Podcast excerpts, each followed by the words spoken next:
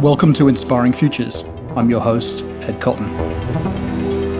This is a podcast where we talk about the how, what, and why of the future.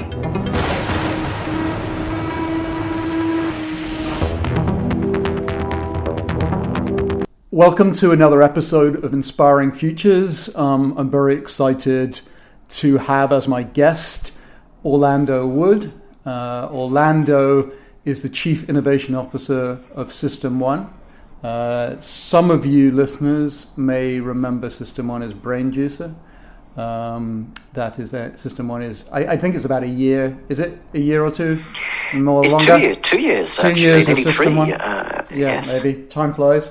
Um, as System One, um, you know the the planner's friend in the world of uh, of, of, of communication evaluation, um, and Orlando is going to be talking quite a bit about the work he's done, um, which went in the into the book published by the IPA called Lemon, which, in a nutshell, um, and I'm really not going to do justice. That's why we're doing the podcast um, of explaining it. Um, looks at the world of left brain and right brain, um, and um, in, as it applies to advertising um, and other things. I mean, the book is the book is a a journey into the worlds of left brain and right brain, but also a commentary about and an analysis, a deep analysis, and I would say deep data analysis as well, uh, into the changing uh, landscape around television advertising and how left brain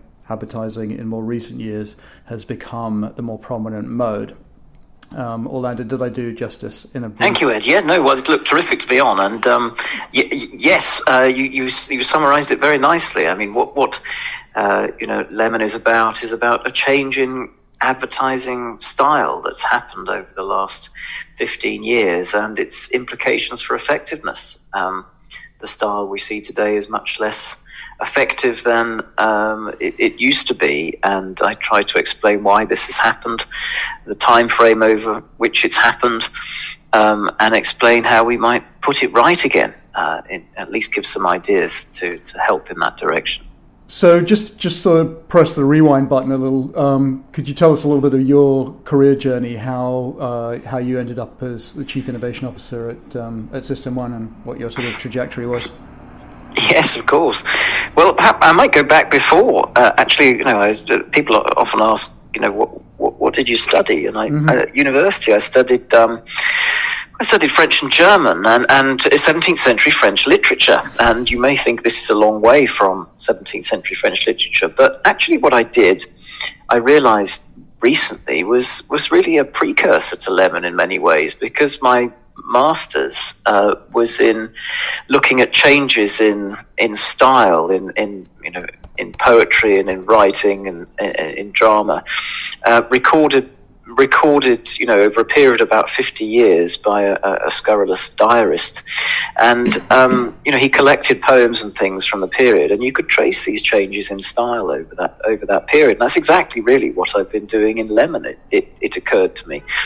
Um, so, uh, more relevant than I could possibly have thought at the time to my future career. But I got into market research. Um, uh, I was interested in marketing, um, the sort of psychology of marketing, and my early early research days were really about forecasting new product sales. Um, and then I uh, joined BrainJuicer and um, got interested in emotion and how we might measure emotion and the importance of, of, of you know the connection that you make um, in your minds, you know, and how emotion um, relates to that in, in relation to advertising. And, and that's, um, I got, got involved with the IPA some years ago, working with Peter Field and the, um, the effectiveness database some of which I talk about in the book actually, in those early experiments, trying to map emotional response onto onto effectiveness data. And so um, I, I, I, you know, head up the kind of labs division, if you like, the R and D division, and, and essentially do research on advertising today, and that's um, that's brought me very close to the IPA and and and therefore Lemon. So um, that's great. So how many years have you been at System One? Or BrainJuicer? 15. Wow. 15 it is. Wow. Yes. That's a, that's, yes. That's a, that's it a is a long, tenure. long time. Well, I mean, Yeah. I was at- I was at my uh, my agency um, for 20 years, and it, I, it seems quite remarkable. Gosh. I, I talked to That, somebody. that's, talked that, to somebody. that is, uh, that's gold, gold watch territory. It is, uh, and it's quite surprising. I've- This is the the second conversation I've had in 48 hours where somebody has said they've uh, worked for, at a place longer than 10 or 15 years, um, which is really unusual, isn't it? In these in this day and age. Well, it is, and that's part of the problem. I think uh, you know that um, you know it, it takes time to, to, to establish and, and work out you know ways of working and uh, to do your best work and, and you know shorter shorter and shorter tenures certainly in marketing uh, seem to be part of the problem um, today. So what was what was the genesis? When when did the, the what what was the inspiration, the spark that that took you on the journey to Lemon? Mm. Well, it was it was it was uh, it was a lot of things actually, and it wasn't just one thing. I mean, it was I'd been doing some work with the IPA, you know, the year before and the year before that, looking at the importance of characters in advertising, and I used the IPA's database to show. Um, both that, that characters, uh, you know, in camp, camp, campaigns that had characters were more likely to be effective uh, you know, broad and, and long uh, effects and reductions in price sensitivity as well. Um, but that they were disappearing, and like you know, sort of you know, going back to 1992, you know, about 40% of all of uh, their uh, the, the long-term campaigns that, that the IPA had data for included a character of some kind, uh, and that had dropped to 12% by 2016. And, you know, I, I just couldn't really think of a plausible explanation f- for this. Um, and I mean, at the same time, you know, all the while I've been feeling, you know, sort of in culturally, you know, that society's become extremely brittle uh, and polarized and, and rigid, you know, in, in, in the last 10, 15 years. And then uh, I came across the work of, of Iain McGilchrist. And Iain McGilchrist written this brilliant book called The Master and His Emissaries. It's a very long book, but it is remarkable. And, you know, it feels, it, when I was reading it, uh, it was as if the scales just were falling from my eyes, you know. It was like, it was literally, you turn a page and you learn something else that sort of helps to explain things about the world that have always puzzled you, you know, people's um, preferences, uh, the way that people think about things, um, the way that uh, you know, I mean, changes in society and culture over many years, hundreds of years, um, and and what's happening, I think, today, because many of the features of today's world and the way that it's changed in recent years uh, seem to be described by his work. And he was, he, I mean, When Iain was he writing? himself What, what, what period? What, what was his? What was this book published? well, it was published first um, about 10 years ago, but it's been reissued, republished, uh, reprinted, uh, a new edition um, just this last year. And what I mean, Iain is a psychiatrist, uh, well, a, and a, neuropsychologist, really. And uh, he started, but he started out as an English don at Oxford University, and he, he was increasingly frustrated with the way that people analysed and over-analysed literature and abstracted it from its context and didn't pay any attention or heed to the way that the, the sort of physiological response that it has on you. And this got him interested in, you know, well, how do people attend to things? How do people respond to, to great works of, of literature and art? And he took up uh, medicine. His father was a doctor. He took up medicine and um, worked at the Maudsley Hospital and started to uh, understand a little bit about the brain and devoted his life, in fact, to, the, to understanding the brain and the two different hemispheres and how they attend to the world. And his, um, you know, his, his book is, is remarkable because it explains that the two halves of the brain are not just structurally different. You know, they, they, they lit- literally have one of them, the right brain, has more white matter, more myelin, which means it conducts better, but it's got greater branching, you know, in, as well, so it's more associative in its network, um, and it's more more open to. I mean, it, it, responds differently to hormones and to um, also to uh, to drugs than the the left brain because of the greater proportion of white matter. But so structurally, these things are different, but and this sort of gives a clue as perhaps as to why uh, you know as to what they not what so much what they do but to what, how they attend to the world you know since the 60s we, there's been a popular narrative that, that one brain one half of the brain does one thing and the other does the other um, that he's cleverly reframed the question and says it's not that they do different things it's they do things differently have mm-hmm. different takes on the world mm-hmm. different priorities yeah and so so the left brain is is you know extremely uh, narrow in its focus um, and goal orientated and rather literal and I can't bear ambiguity or be indistinct. And it thinks in very linear cause and effect terms. And it you know does things and likes tools and creates tools with which it can manipulate the world. One of these is language. Signs and symbols are also largely things of the left brain. And it has no really real appreciation of, of lived time or, or music um, which come from the right brain. The right brain's broad and vigilant in its attention. So i mean anyone who's interested in advertising must be interested in attention. And the right brain uh, is, is is open to you know what's going on around it um, and uh, you know, if the left brain is looking for, for grains of food on the on the ground, and abstracting them as, as it does in birds and, and of course you know mammals too. The right brain is broad and vigilant and making sure it doesn't become someone else's lunch.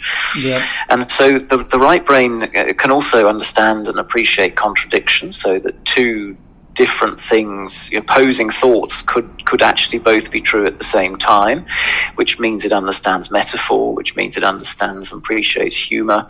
Um, it, uh, which the left brain likes things and tools, the right brain uh, likes the living and understands the living and the implicit and, and expressions and gestures and intonation and accents, you know, all the things that wrap around the words, if you like.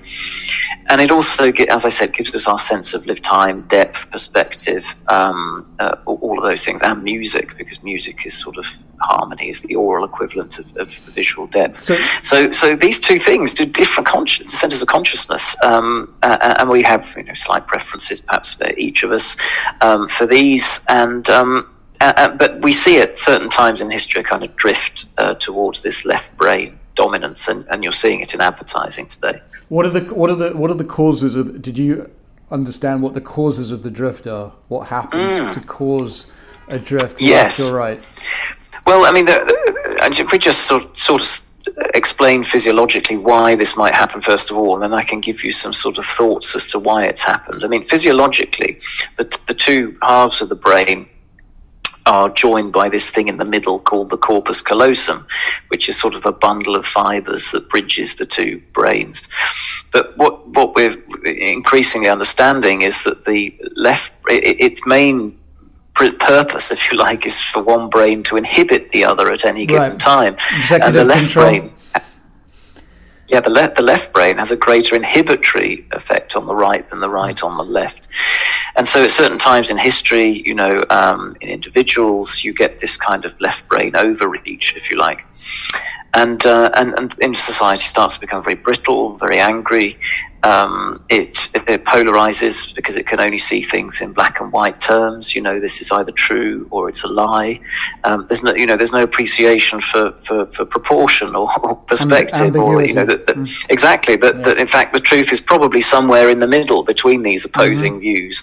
Um, you know, you're, you're one thing or another um, and society becomes very rhythmic. You know, you see visual repetition in art. You see it in we see it in advertising today. Replication. You know, this is a thing of the left brain. So, um, so what you know, what are the what are the reasons for this? Well, uh, you know, I mean, often this uh, strikes me that the, these swings towards left brain dominance and intolerance uh, in society usually come uh, you know, when we've invented a new tool. You know, I talk about the Gutenberg press um, in the book uh, and how, you know, some years uh, afterwards, we we get the, the Reformation, which shares many of the hallmarks, you know, with today actually, which perhaps we can talk about in a minute. Mm. But we've invented, of course, a new tool in in digital communications, and um, that and uh, also just get wrapping our heads around it. How do we how do we use this tool, and and the way we use this tool, but also. Um, globalization, you know, it's enabled globalization and, and also the global ad in this period, which, you know, is, is, is, is sort of, is supposed to work everywhere, but probably doesn't work anywhere terribly well. It means that you have to strip out some of the features that I talk about in the book um, lots of lots of sort of things that, that point to this guidelines from online platforms on how to do advertising. All of this stuff we're probably getting ahead of ourselves but all of this stuff um, helps to explain you know it's not one cause but it's many different things that have together created this sort of perfect storm. Do you think um, do you think there's do you think you, do you think you could sort of um I mean, if, if you characterize in a very simplistic way the 50s, 60s, 70s, and 80s, so you got 40 years of massive economic growth, cultural growth, cultural revolution, um, and an opening. An op- you know, you would say an opening, an opening of marketplaces, yes. an opening of yes. consumer marketplaces, an opening of the mind and to new experiences, yes. psychedelic drugs, the pill, blah blah blah. yes. Um, and uh, an advertising industry that grew up in that in the. I mean, obviously it predates that by by you know another fifty years, but really grew up with the advent of commercial television. Yes, in exactly. The, in the fifties, yeah. which which paralleled a sort of a boom time. And, yes. and and I wonder if, you know, I mean, account planning was founded in the, in the mid late 60s as a res, as a response to the cultural revolution. I mean, yes, to basically saying, look, what we think is going on in the world isn't going on in the world. We better go and f- find these people who can go out and tell us what the hell's going on outside the ivory tower. Uh-huh.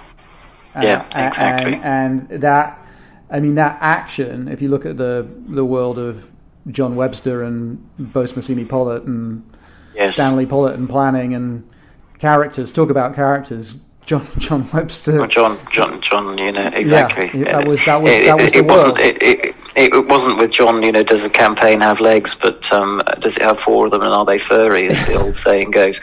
Yeah.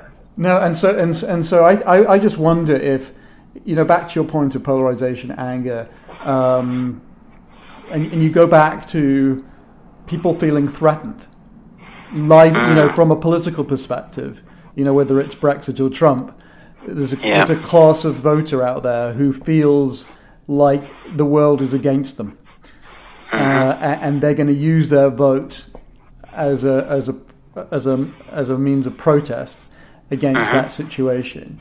And from a business perspective, you could say individuals inside of businesses businesses themselves, a lot of the reasons for that are the internet, global competition, are much more risk averse, I would say, than they had been in times of when it's yes. anemic when it's anemic growth.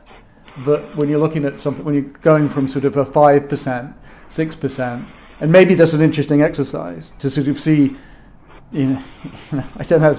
This is another another layer of lemon. Uh, that's the title for the new book.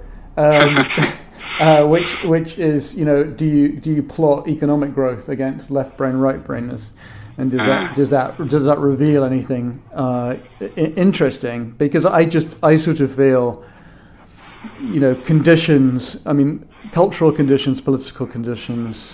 Um, obviously dictate what we see in the world of advertising.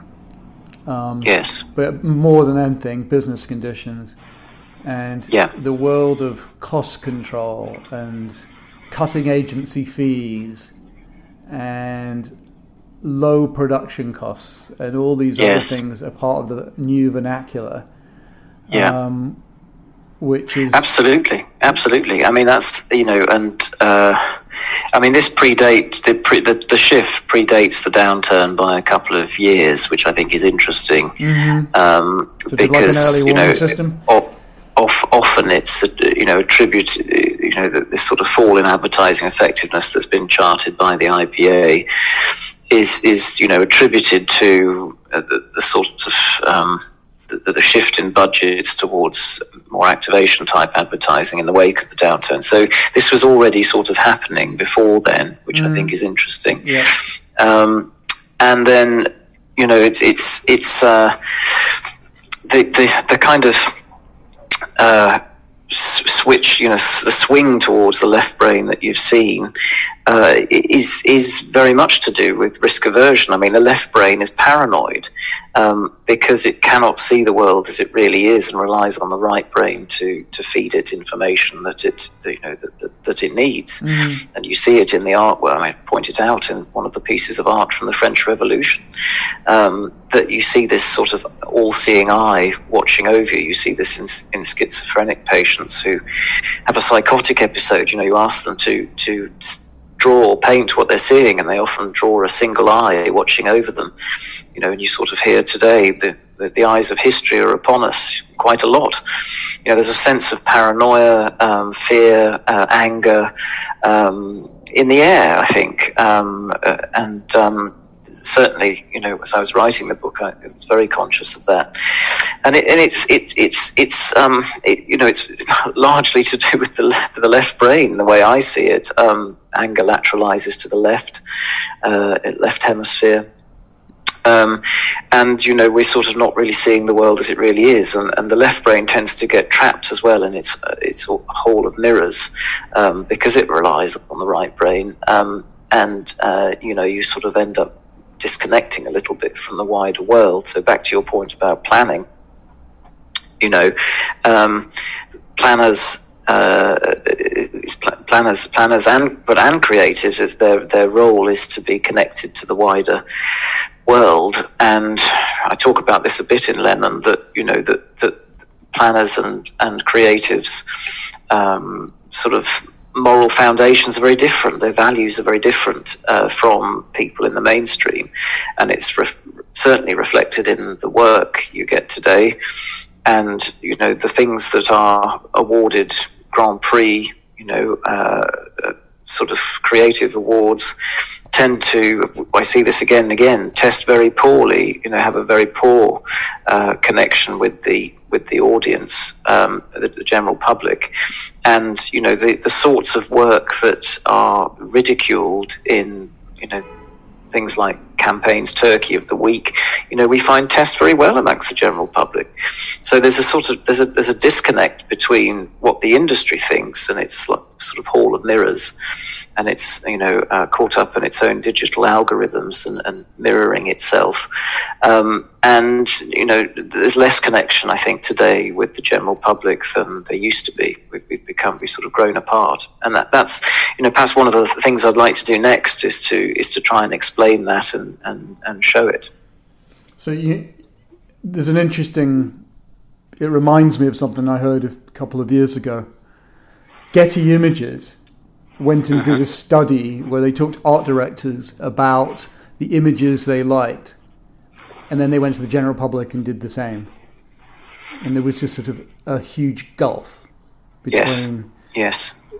the visual appeal of, of, of things by the people who are who are doing this stuff daily and their needs versus the average Mm. grocery shopper who is comp- there's a sort of divergent Yes. um, and and, um, and, and I think you know there's an under, there's there's an undercurrent there as well about being real and you know, all the data around who do you trust. Well, I don't trust business anymore. I trust my mates. I trust the people I'm in the Mm. online community with. People I know. I, I don't trust experts. You know what I mean? There's a Mhm. sort of this this But I think it's true of experts too, by the way. Yeah. So, you know, in the ad industry, we trust our, our, our friends and, and people we know, Yeah. um, and we're less interested in the views of people outside it. So, you know, it, it's, it's, it's, and, and it's as much that as anything, you know, because we're the ones making the work. so um, you know, it, it's it, it's it works both ways. I think. Yeah, no, that's and, and so that's, great, that's a great. So, point. so so you know, so um, it, it's it, it's it, I mean I talk about this in the book. I mean I think it's fascinating. Um, I quote some work by uh, Andrew Tenzer and Ian Murray, and they profile people working in media uh, agencies. They also profile people working in ad agencies for a slightly different uh, test. But they, they do this test on, in, with media agency people, um, and they say, uh, you know, what what I give you three things: uh, monkey, uh, panda, and a banana. What goes with the monkey? Now, people in media agencies are more inclined to say, well, think of this as a sort of left brain categorization task. So they say, oh, well, the panda, you know, is another mammal. Uh, that goes with the monkey. You ask the general public, and they say, the banana, of course. Uh, the banana goes with the monkey. So that that that people, you know, in the in in the real world, if you like, in the mainstream, are thinking more associatively than people working in uh, in advertising is a mm. concern to me. Mm. Um, you know that it's it, that we've become very analytical in the way that we think about things, very focused, um, and we're not attending to the world in ways that are necessary to create the work that is that is going to connect people. So the sort of there's, there's nothing what nothing's right kind of right now. It, it's not it's, it's not it's not it's not a question of you, you, know you could look back at you know you look at lemon and, and you could see it as a sort of a, rose tinted glass view back through nostalgia. yes, someone described it as a love letter to advertising, which I quite liked. But um, but yes, you you could. You, you, know what I mean, and and, and the reality is no one's turning the clock back to, to 1975 and CDP. No. Um, so we're sort of stuck in this sort of impasse, I guess. It, it, it, you know, the, the, the the short term. I think. I mean, I think Peter Field hasn't really been heard well enough on this particular topic about the industry self-congratulating itself to death yes. by awarding itself awards for short-term efforts that do nothing yes. for the brand or the business. And, and, and yes, that's right. And and I feel that that's just falling on deaf ears because I feel that you have an industry that's desperate for attention um, mm. in, a, in a very challenging time and wants to get awards, wants to be, wants to have something to show someone, to show them that their their work is meaningful. Yes. Uh, and they, they want accreditation. And, you know, uh, one of the things about creativity is, what is it, it's nothing unless it has social currency. Yes. Um, well, we, we've we've entrusted a great deal of responsibility in the judgment of creative yep. awards judges, yep. and uh, too much, in fact, and that is you know, one of the, and of course that's that's held they're held up as examples of things that are, you know, going to get you an award. Then that's what people will seek to uh, imitate, mimic, copy, or or improve upon, or become even more extreme in. And so you end up with things that, that just become more and more divorced from from the mainstream, the audiences that, that you know we need to, to move and, and connect with. Yeah. So so you've got you've got the advertising industry, the beacons or the award shows aren't doing anything to to to really move people. Um, and then you've got the, the the left brain mindset inside the client increasingly yeah.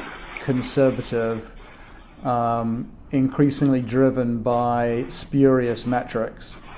Um, yeah, and, and in the process, it seems to me that um, you, we, have lost this understanding of brand and brand value and brand contribution to the business. It's somehow been forgotten about. It has, and that, and that's I think because the you know, as I was describing earlier, it's funny, isn't it, that, that the left brain likes to see direct cause and effect. Yep. And uh, you know, it, you talk about I mean, attribution modeling. Is this um, you know, an assumption that, that one one particular thing leads to one other particular thing, um, and so it's much less easy. You know, I mean, it's quite difficult to show the effects of long-term brand building work. Although I do try to uh, show how that can be done in chapter one of the book, you know, by incorporating an you know emotional response and extra share of voice together, you know, can give you a very good sense of um, your your long-term marketing share prospects, upward or downward. Um, so I think there are uh, longer term measures available for people, but you know we're, we're stuck in not I mean not just in the short term, but in the sort of micro short term. You know, I mean really um, short term, and the type of work that might result in those clicks or, or whatever it is. Um, is not the sort of work that will build a brand, and it looks and feels very different. Um, but but this is crazy because, you know, as I describe in the book, you know, it, the thing that attracts the right brain's attention, which is after all responsible for the know, the sort of four or five, four out of the five types of attention psychologists broadly agree on, including, you know, um, vigilance and sustained attention. The right brain is interested in, in people, in the living, in things, in creatures, in animals, in monsters, you know, in um, the things mm. that connect with each other, yeah. have a sense of betweenness. Uh, it's also open to things that are out of the ordinary, so things that are a bit extraordinary. And you know, if I'm describing brand building advertising, then in, in that description, then it's because that's what brand building advertising does. It, it connects with uh, people, attracts their attention, sustains their attention. So you know, it, although principally, the, I mean, the book does touch upon the online world. Um, uh, its main focus is on TV advertising, but it also it describes how you know if this is important in TV advertising, it is imperative online if you're going to build your brand because you have to create the sort of uh, you know the, the work that, that will attract and sustain attention in those online environments. It's, the ad won't play out by itself necessarily to its end as it will in TV. So you've got to do you've got to work even harder. Um, well, I mean, it, it's it, it's it's a fascinating question because you're sort of you say you are a brand owner and you do believe in brands and you do believe your brand has value. Say for Coca Cola, for example, you know. Yeah. You know, it, it's all it's all about the brand. Um, where do you go these days? Because your channels, your, your, the channels to communicate what, what, what to me is fascinating is the dichotomy between the power of audiovisual slash television, uh, or the gap or the gulf between the power of television and a lot of digital. Uh-huh, uh-huh. It, it, it, seems that you're you're dealing you're, you're dealing with the difference between um, a comic book and a three hundred million dollar budget movie in terms of emotional power. In, in, in, in, many ways, you're right. Yes, yeah. yes. So suddenly, these these these corridors and doorways are narrowing off. The people that you need to reach aren't reachable by those medium media. And at the other side, the the the most powerful businesses on the planet, period, are digital media channels ruled by left brain rules, ruled by data, um, who are pouring money because they have unlimited supplies of it into convincing left brain clients that they have left brain solutions for their left brain needs. Mm. Mm, that's well, I, I totally agree with that. And whilst all the while, by the way, increasing their TV spend um, which I think is very interesting. You know, it's uh, look look at not what they say, but what they do. Um, so that that is that that is, is, is fascinating to me. It's it's. I think you're right. You know, there is a there is a sort of engineering mindset. I, I sort of playfully uh, suggest this on the front cover that advertising's become a science rather than a da- rather than a dazzling art form. Mm-hmm. Science, you know, often uh, is about reductionism, breaking things down to smaller parts, create you know linear cause and effect, and and we've become very analytical as a, as an industry. And in these periods of left brain dominance, as I try to explain in the book, ideas about the thing become more important than the thing itself. I mean, when when was the last time you really went to a conference and, on advertising and heard anyone talking about the work and how it how it moves people? You know, um, Rory Sutherland's got a great uh, quote, you know, which is you know it's like turn, turning up at an advertising conference is like going to a poetry competition, uh, going to a poetry conference and uh, and, and turning up and uh, and hearing about bookbinding. And that's sort of sort of what it's, it's it's become like. So you know, Lemon was was very much uh, an attempt to to focus things back on the work itself, on the creative, and what what moves people. Yep, connects with them. Yeah, and, and I you know, I think I think we're all. I think everyone's sort of, and I think everyone's sort of struggling with right. Well, you know, twenty uh, years into the digital revolution, we have not really seen the innovation, experiential innovation in in advertising. Uh, mm. from a digital perspective, the R and D, you know, it's the, they've basically gone from I mean, basically, you've got search, which is revolutionary because yes. because intent is plugged into search. It's probably the most you know the yes. most powerful yes. single reason it's, why, a, why Google. It's a very clever yellow pages. Um, yes, it's and extremely. It's, you know, it is it's, revolutionary. It's yeah, absolutely revolutionary. Um, and I, I mean, so much so much has changed in culture and brands are about how we shop and why we buy and how we shop is changing so rapidly um, and why we buy in terms of the the motivators you know the value yeah. you are you are what you buy sort of a yeah. it was a the hidden persuaders.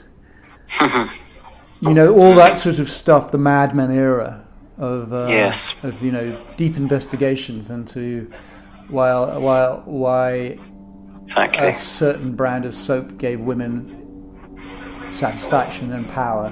Mm. Um, Austrian psychologists, uh, Freud, and you know, all kinds of things were very, you know, that, that was very apparent and now it seems there's a savvier consumer who's. This is very apparent by an article, and I can send it to you, written in the New York Times a couple of weeks ago, which said the US Trademark Office has been deluged with requests for approval of brand names in a way that it never mm. has before. Mm. And what's happening is these these uh, Chinese companies are looking for names to attach to products and product categories that are appearing either they're super commoditized, so it's a pair of winter gloves for seven ninety five, and if they're a pair of winter gloves for seventy ninety five, you don't really care what the brand is, but it needs a name because you've got to sell it on Amazon. So you, you got to apply and get a name registered. Yes. Um, and increasingly, these names look like sort of some AI just sort of randomly took some letters and threw them together. Um, so you've got, you know, you've sort of got a world, you know, where where things are changing so much that the number, the the discipline around brand, brand building, people believing they have a brand, um, is, is seems really challenged. And even when you look at um, you know someone in in the in, you know a new direct to consumer brand like Casper, uh, uh-huh. who who rose above the fray and um, you know uh, said, well, we, we you know we, we, want to be a brand in a in a space that's full of rip off mattress companies, we want to do things differently. And, yes. and then you know they woke up four or five years later or whatever it was, and there are 175 other companies trying to do exactly the same. Yes, yes, yes. Well, I think you're, I think you're right. I mean, you, you, you kind of, you end up, I mean, things have become, buying, shopping, you know, uh, everything has become increasingly linear and, and very transactional, hasn't it? And slightly commoditized as a result. It's very easy to search for things, to look for things, to check prices, you know, to think about things in a very focused and, and linear way. Um, uh, but that's not to say that brand advertising doesn't still work. No, and, no. Um, I mean, I, I, that's absolutely right. I mean, it's it, it, it's you know, it's very very interesting. I think you know, I think it's worthy looking at the, you know what Procter and Gamble, what Unilever are up to. Um, or General Mills. I mean, they've all recently presented at a big analyst conference in New York, and you know there is talk about superiority in advertising. Mm. I mean, it's all the more required actually if, if there is if you know if everything is commoditized and everything sort of starts to look the same. You know, there's every there's all more reason for for brand work. Yeah. Know, that does give it's a sense very of hard, you know, distinctiveness. And, um, but you have to be really cl- you have to be really clever because your margins are being eroded. Um, and you know the Kraft Heinz sort of bec- has become a, a, a, sort of a poster child for how badly things can go wrong. Yes, when, when you sort of forget about the thing called innovation, forget about investment, um, yeah. and believe this thing can sort of run itself, and then it sort of sort of grind it, it grinds to a halt. Yes, um, yes. But you, there is a sort of a new there has to be a sort of a new worldview um, around brands and what it takes to build a brand today, and it's not the same as it used to be. Well, I, th- I think you, I think you are starting to see that though, because yeah. uh, I'm certainly talking to Peter and Les. They feel that there is a there's a change happening. You know that people there have been lots of high profile cases. You mentioned one, but there have been many others where um, brands have mm-hmm. ignored um, and haven't invested in uh, brand building advertising, and you know the results are catastrophic. And so you know these are becoming more and more prevalent and, and obvious, but also you know you've got. I mean, I'm very uh, you know pleased to see that Cannes this year one of their big themes is back to brand and, and you know brand advertising, putting that back on the uh, agenda. Um, because I think it's, it, I mean, it just it just feels like there is something in the air, and um, I think Lemon has, has also struck a chord with people and they realize that there's not just something missing from advertising, but there's something missing from life and culture. Mm-hmm. You know, I talk about the, the, the, decline of the sitcom, the decline of the sketch show, mm-hmm. the decline of the romantic comedy. These things that, you know, celebrate betweenness and connection mm-hmm. and people and characters mm. all disappeared because they cost money to make, partly. Mm. That's part of the reason. But, but they are, you know, it's as if, as I often say we've lost three or even four of our five taste buds over the last 15, 20 years as culture has become more and more manufactured. You know, we've scaled things through digital. Um, globalization is sort of centralizing, standardizing tendencies, leaving people feeling, you know, as if something's missing and they can't quite articulate it.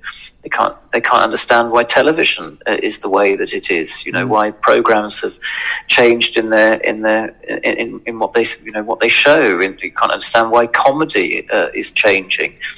You know, when was the last time you saw a ventriloquist on television? Uh, a long time ago.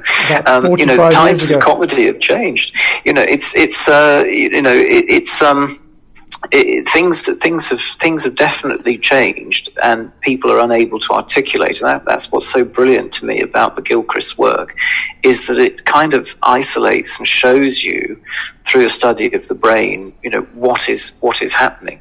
Uh, all around us, you know.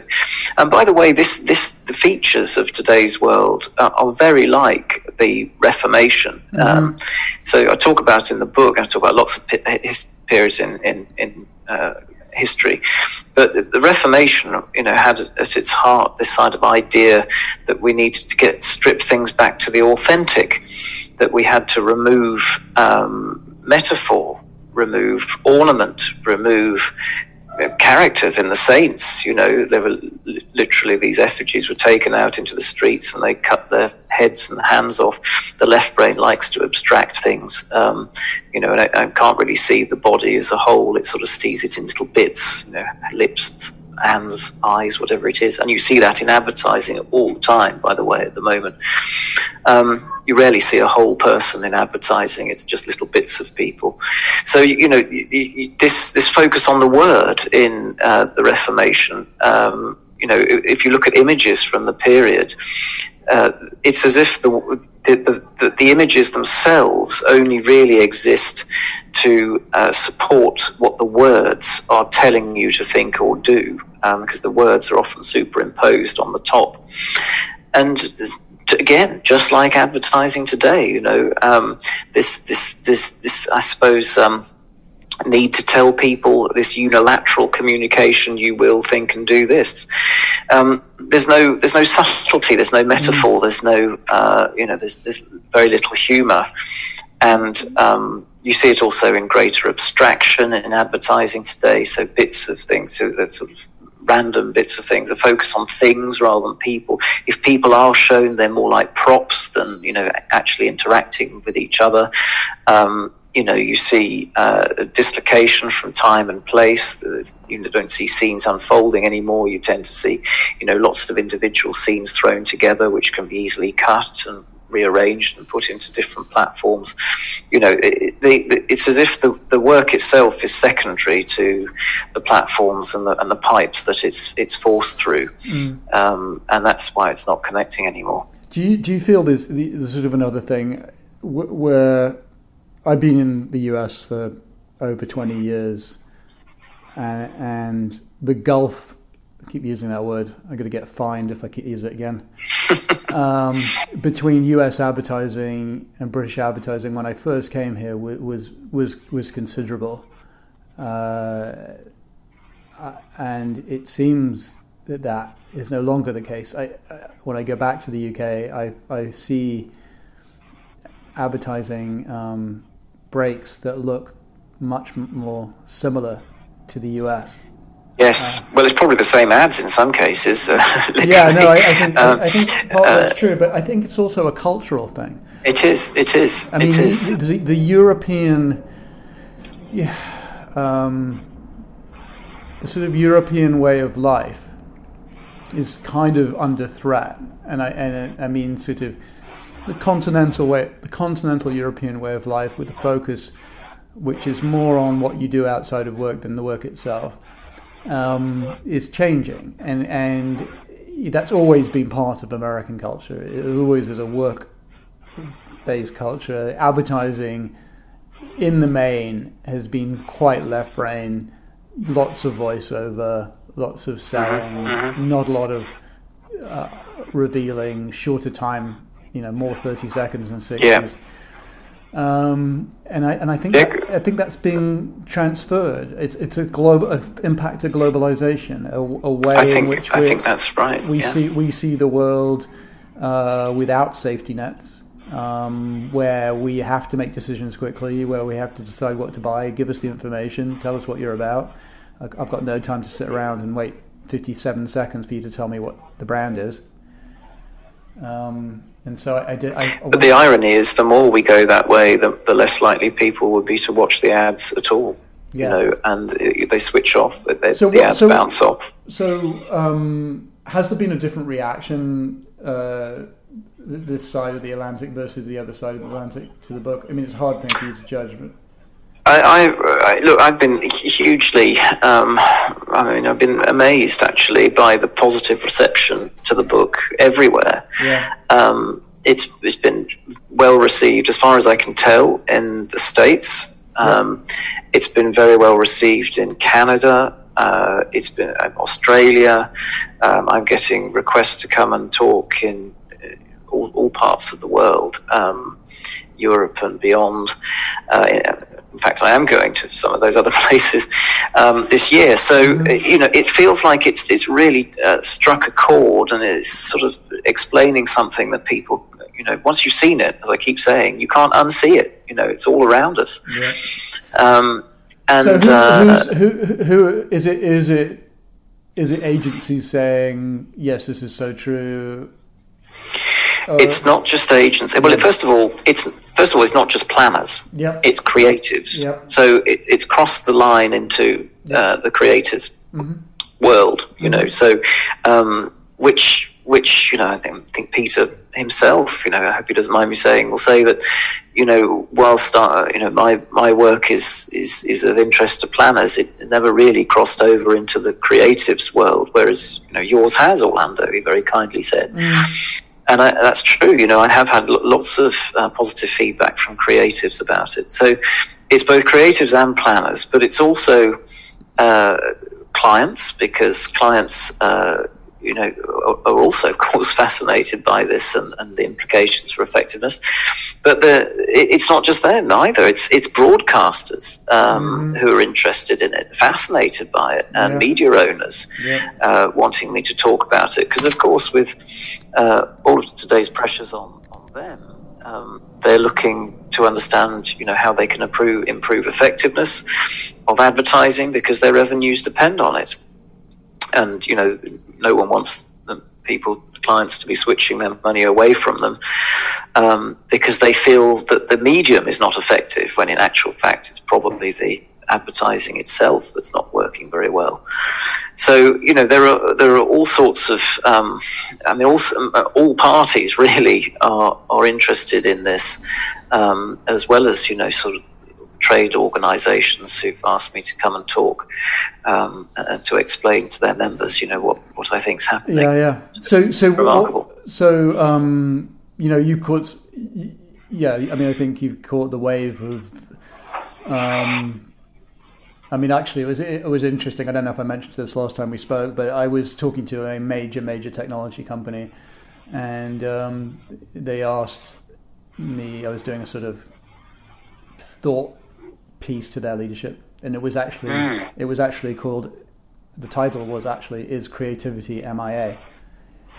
and yes. and um, used a lot of Sir Peter's work, explained the principles behind it and what the data showed and revealed. And um, they asked me at the end, said, "What do you think of our work?" I haven't seen any for about ten years. Mm. Uh, mm. And uh, you know, they said, well, what, what, what do you mean?" I said, "Well, I'm obviously not the audience, but what's very interesting was 10 years ago I was. And I would see, mm. and you had a lot of visibility, and I think you had a, you know, it goes back to the Byron Sharp. You know, you sort of got to be out there. Um, you know, for brands to be successful, there's a, there's a, there's a, requirement for, for mental availability. Yes, yes.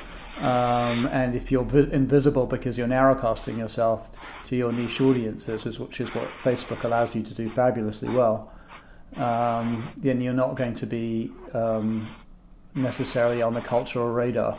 Um, no, and I think that's so important. You know, I mean, Peter and Les talk about the, the relationship between reach and long term effects, you know, because you might be advertising to people who don't know they're in the market for you yet. They might not be for another few years, yeah.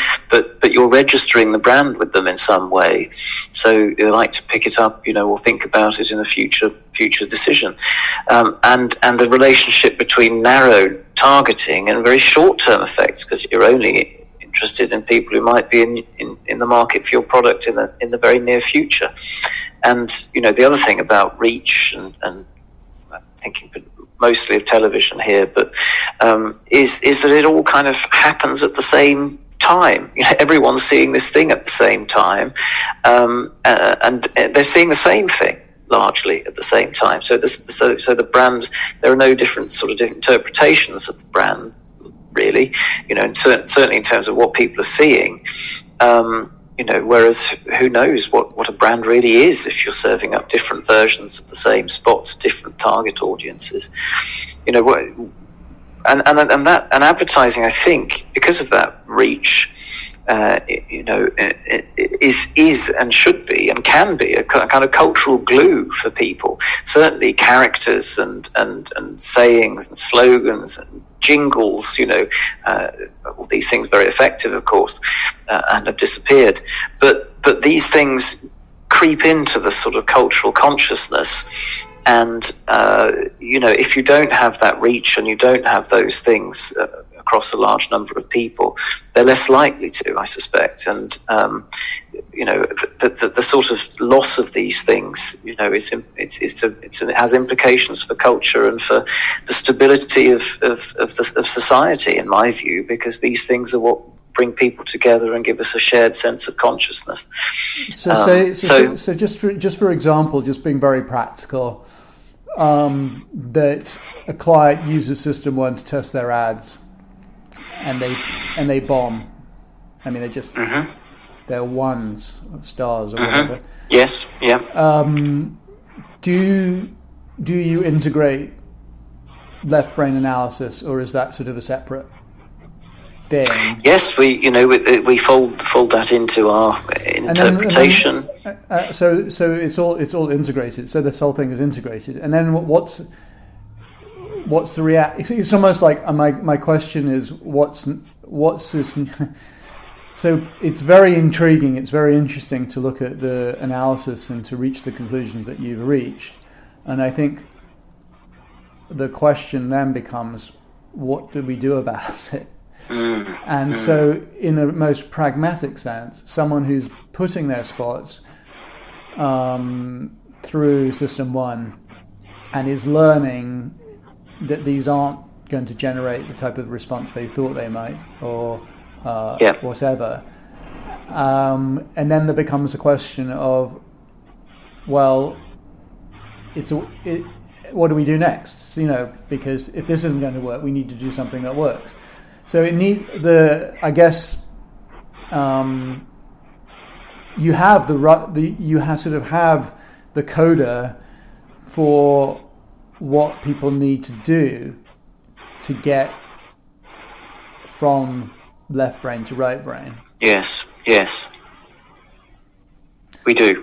I mean, of course, we get things. Um, I mean, we, we do we do early stage testing, so yeah, of sure. course when you're when you're early on in the yeah. um, development cycle, which is very helpful because it, it, helps you to give you feedback from the general public early on, and to yeah. you know not to get too far down the line before it's too late. No, we've done um, I've done my fair share of those, and and yeah. and and um, you know I I think it's you know that it's part of a part of a transformation process for people to because if you're all, if you are left brain and you are and you you sort of have competing metrics, um, you've got a bunch of things that you're trying to do, and you have metrics to support them, and then you go and use System One because one of the reasons you like System One is that it does have metrics, right? So you've got benchmarks, you've got scores, um, you've got comparative um, evaluative tools. Um, So you can get all left brain if you want to. Well, you can. I mean, you know, it's a left brain heaven in, in many ways. So, um, because you know we measure every ad that airs in the UK and the US as yep. it comes on television, and and you, we know you know roughly we give we provide you know. Uh, data for how much is being spent on those ads and are you spending inappropriately appropriately against the sort of five star work or, or, or inappropriately against the one star stuff so i mean either either either you either clients aren't not enough clients. I mean, this is just a general theory. Not enough clients are using System One to realize the crisis that is going on, um, or many clients don't actually care uh, at all about the attentive effectiveness of their work. Mm. Um, they believe that media alone, being present alone, there's a what's what's Peter Field called it like the creative optimizer effect. Uh-huh. So Peter's big finding was the most uh, awarded work a decade ago was achieving a 12x yeah. return on, and now it's a 0.6. Yes. Yeah. So they don't get that. They don't get the multiple. They don't. They don't. Or they don't value the multiple. Yeah, I know, and I mean, Mark Ritson puts creative behind uh, second only to brand size in, in terms of its importance in, in your marketing, you know, kind of armory, if you like. Um, I mean, it is it's so important and and is is being neglected. But of course, I mean, we we we you know, uh, obviously a lot happens in in advertising development before we see any of the work. Um, and in the book, I try to describe, you know, some of the pitfalls uh, in, in the briefing stages, and of course the magic that can happen between you know the early sort of idea and the script and the final film. You know, often spontaneity, uh, things that are often squeezed out of the process these days.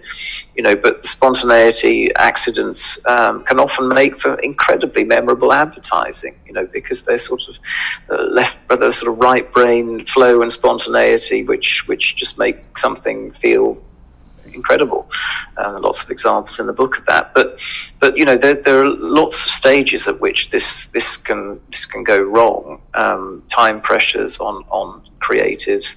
Um, you know, the, the breaking up of, of, uh, of the task into little bits and, and allocating a person and, you know, sort of revenue or, or cost against that. You know, this is a very left brain way of approaching things. Um, you know, digital sprints, you know, is not, not a way to create brand building work. Lots of practices today that have led to um, led to the type of work that we're seeing. And in fact, a lot of the work that we're seeing bears an uncanny resemblance to mood videos that are that tend to be you know mood films that yep. are presented to a client yep. early in development, and yep. then you know the client will often say, "Oh, well, that's good enough. Let's go with that." Let's go make that yeah really powerful yeah. stuff. Yeah, that's a really interesting point. I've heard that. I've heard that a number of over the years, a number of times. But I then think I think then I think what it what it forces us to do is to celebrate the brands that are doing a great job. And I call out Snickers. Yes, superb. Yep. You know, single minded, disciplined, um, a, a, a, great idea, a great insight tied to the product in, in a watertight way. Yep. And yep. no one's got bored of executing it. No, no. In fact, as I understand it, creatives queuing up to be on that account. Yeah. And, uh, you know, it, it's what I call a fluent device, you know, a scenario fluent device that is, is repeatable over mm-hmm. time, but is changed in inventive and interesting ways. Yeah. It's, it's, a, it's a fantastic thing.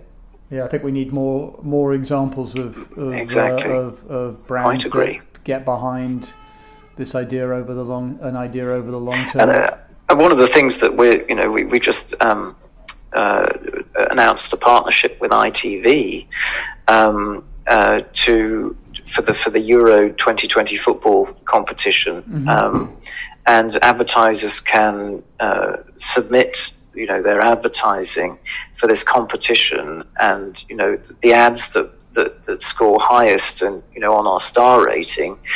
Uh, the ad that scores best, you know, is eligible for a free slot in the final. So I think it's encouraging, really, sort really, of. Really interesting. Yeah, so yeah. so it's encouraging, um, encouraging you know work that connects with people again, you know, yeah. connects with audiences, yeah. um, and and work that that essentially entertains because it's sort of entertaining work.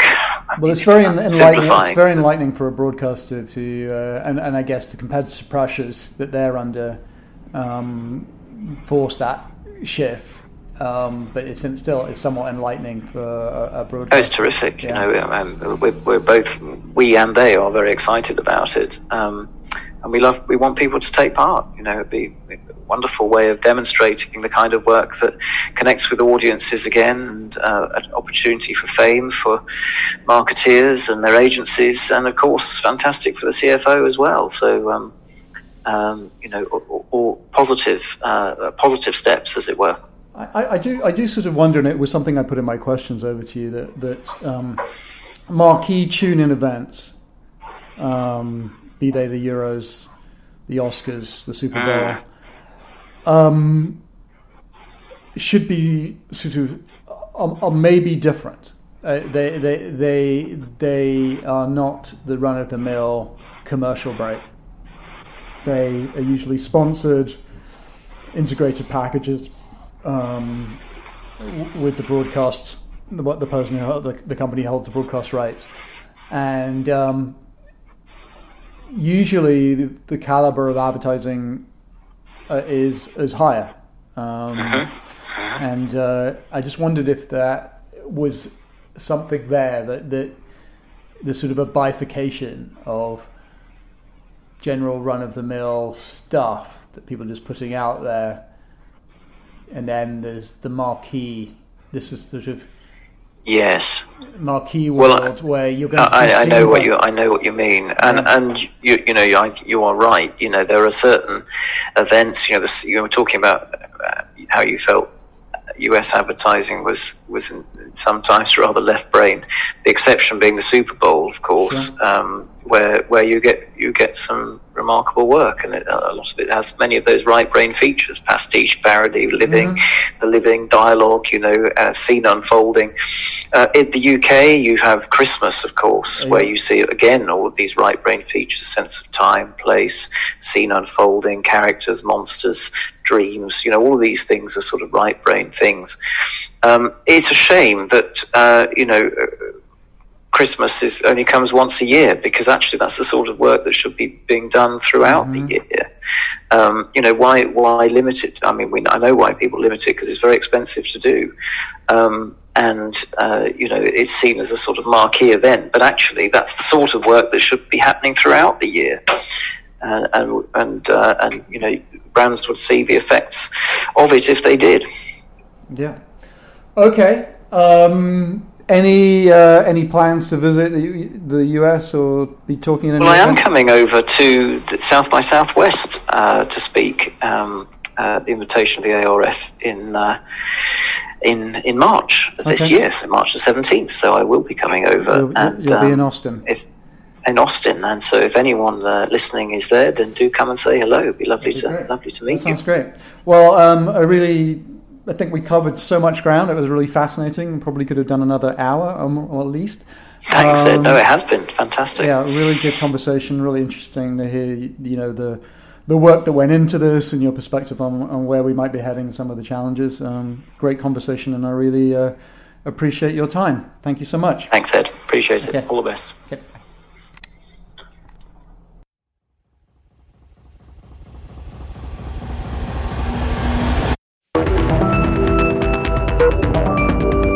Your host, Ed Cotton. Thank you so much for listening to Inspiring Futures. Until next time.